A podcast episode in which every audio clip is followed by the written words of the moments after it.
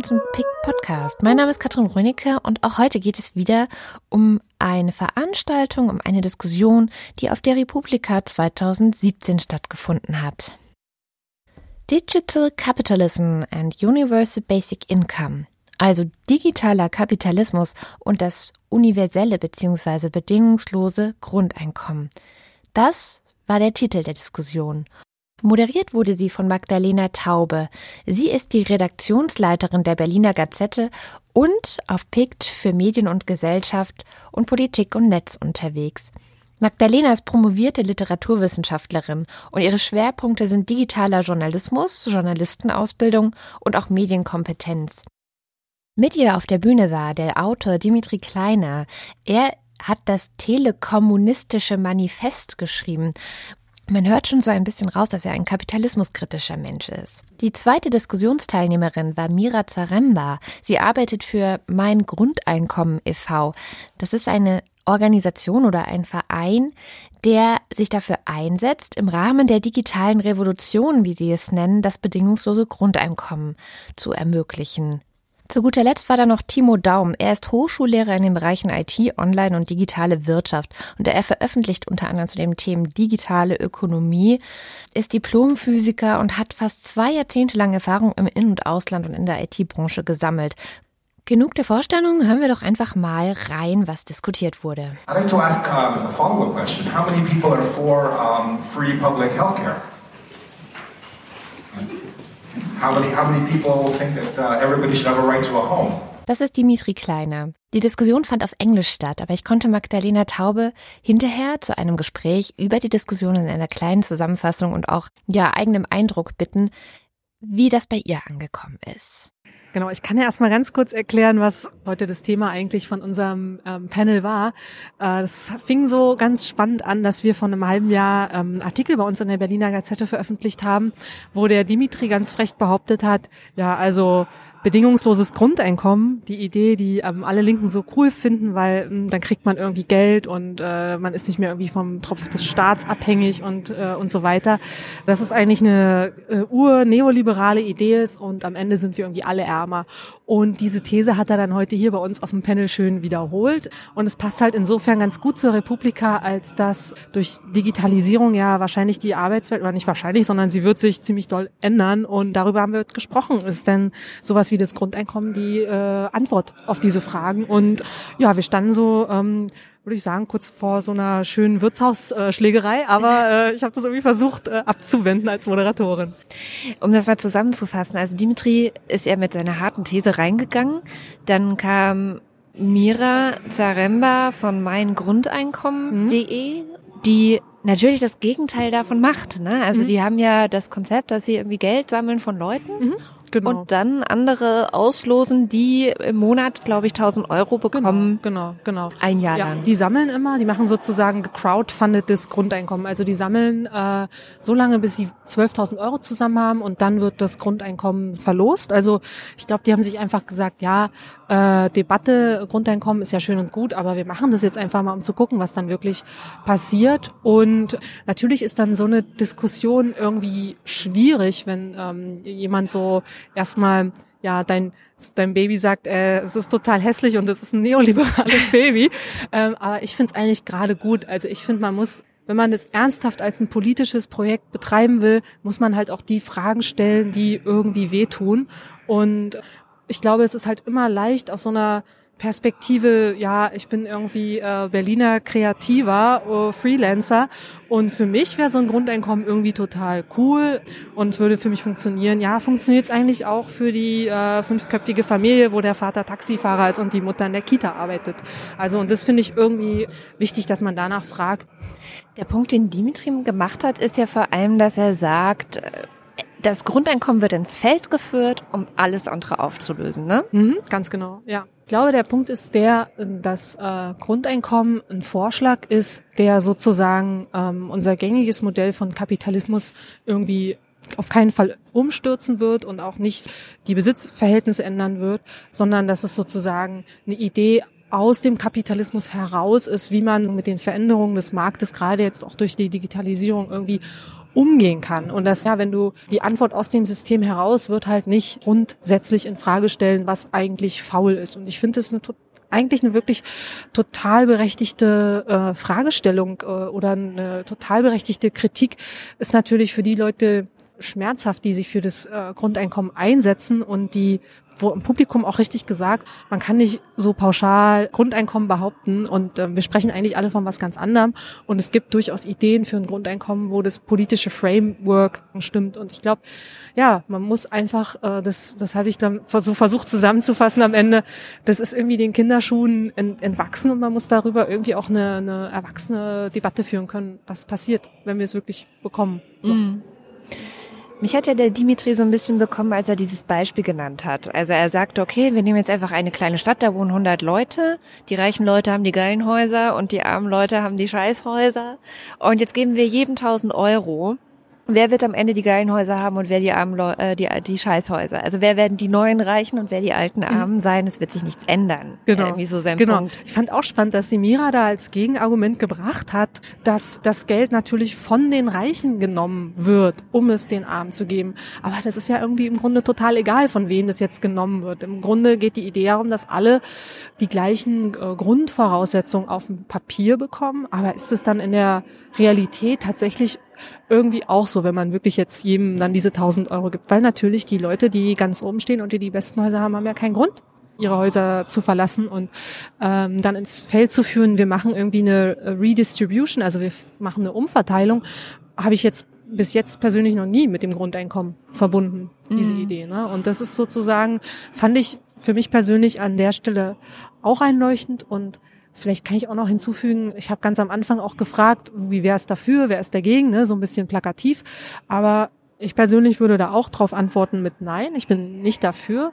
weil Ich immer das Gefühl habe, dass so die grundsätzlichen Fragen, wie wir eigentlich zusammenleben wollen und wie unsere Gesellschaft funktioniert, irgendwie gar nicht gestellt werden. Und ich glaube auch, dass wir so über Ideen wie zum Beispiel Commons, also sowas wie Allgemeingut und Verallgemeingüterung auch von Internetstrukturen zum Beispiel überhaupt nicht sprechen da wird auch das, das Grundeinkommen sozusagen nichts dran ändern, ob wir das jetzt haben oder nicht. Die ganzen Besitzverhältnisse und werden sich nicht ändern. Privatisierung wird wahrscheinlich auch äh, fortschreiten und mit, mit Untervorzeichen von Grundeinkommen.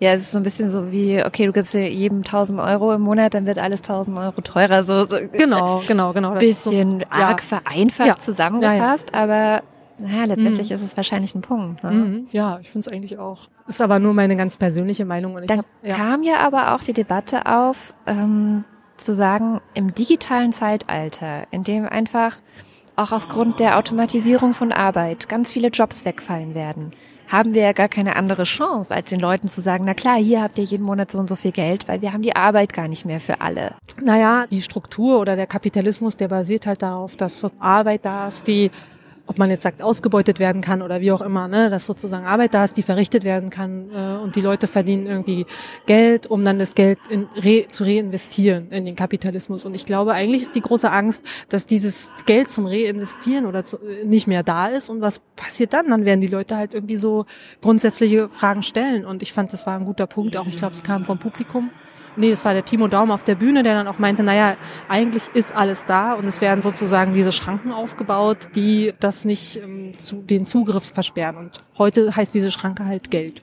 Aber trotzdem ist er ja ein Verfechter des Grundeinkommens, oder? Ja, das ist, hm, ich, das kann ich jetzt auch gar nicht so äh, behaupten. Ich glaube, er ist eher so ein Beobachter und auch jemand, der, der da gesagt hat, naja, man muss halt wirklich genau drauf schauen und dass es eigentlich auch mit Vorsicht zu genießen ist, wenn jetzt plötzlich Leute wie Elon Musk oder auch der Telekom-Chef sagen, Grundeinkommen, ähm, das muss auf jeden Fall kommen, weil man dann einfach gucken muss, naja, warum, warum sagen, sagen die das? das? Genau. Da was ja Leute entlassen, ja. braucht kein schlechtes Gewissen ja. Genau, genau. Also und dass sozusagen diese äh, Sicherheitssysteme wegfallen. Und ich fand auch ein super wichtiger Punkt ist, den, den hat Dimitri gemacht, den hat auch jemand aus dem Publikum gemacht. Wenn wir wirklich ein Grundeinkommen haben, ähm, dann liegt, dann gibt's nur noch einen Hebel, den man umschalten muss, um äh, ja jetzt, wenn man jetzt sozusagen Veränderungen, äh, die sozialen Netze betreffend äh, durchführen will, dann muss man sozusagen, da gibt's Kindergeld, dann gibt's die ganzen anderen Maßnahmen und ne, man muss viele, viele, viele Sachen berücksichtigen und gibt's sowas wie ein Grundeinkommen, kann man es äh, raisen oder äh,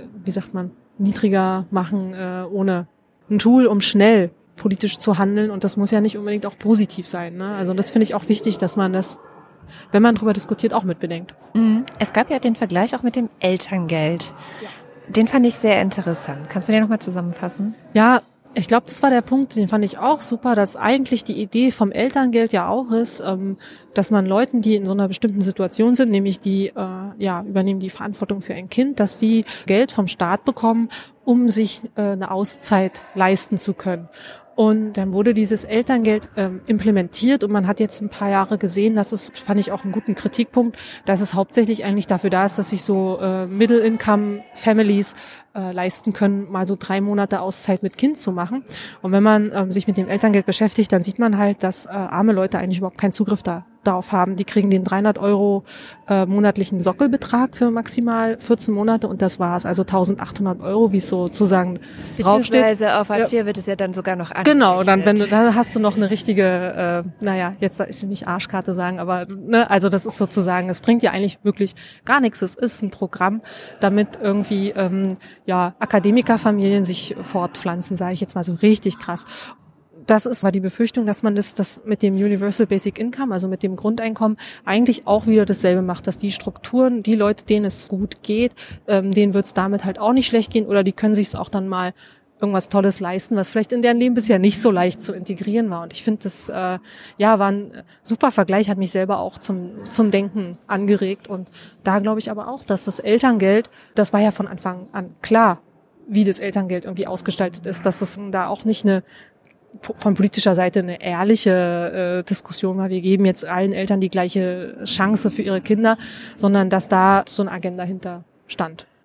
Ja, es, dieser Elterngeldvergleich, da ging bei mir dann sofort das zusammen, was Mira auch erzählt hat, dass sie ja gucken, was passiert denn mit den Leuten, denen sie ein Jahr lang das Grundeinkommen zahlen. Und sie dann ja so berichtete von einer kleinen Traumwelt eigentlich, mhm. wo alle ganz kreativ werden plötzlich und keine Angst mehr haben müssen und Dinge entwerfen, die sie ihr ganzes Leben lang schon machen wollten, aber nie konnten, weil sie die Zeit dafür nicht hatten.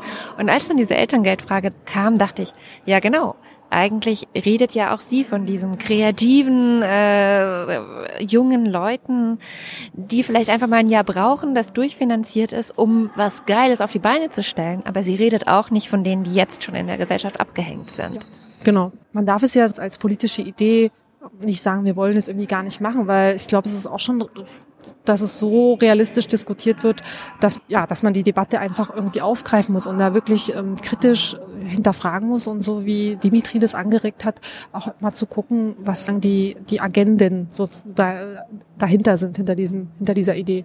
Hattest du am Ende eigentlich die Frage nochmal gestellt? Ich hatte da so ein da, Nee, habe ich nicht. Ich hatte ja am Anfang die Frage gestellt, wer das dafür ist und dagegen. Und dann habe ich ähm, aber gedacht, na ja, dass die Frage halt ein bisschen gemein war, weil ähm, der Dimitri hat es dann auch ganz gut aufgedröselt, weil was die Leute sagen äh, oder meinen, wenn sie sagen, ich bin dafür, ist nämlich eigentlich auch, dass sie wollen, dass Leute eine abgesicherte Wohnung haben, dass man irgendwie seinen Lebensunterhalt finanzieren kann.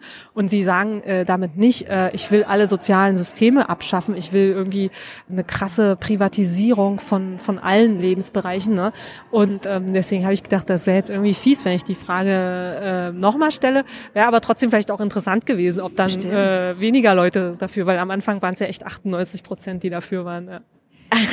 98, ich, hab's nicht, ich saß ganz vorne, ich habe nicht hintergeguckt. Ja, ja. Oder 99, also ich glaube Aber ich habe auch die Hand oben gehabt und dachte dann am Ende auch, ja, hm, Mist.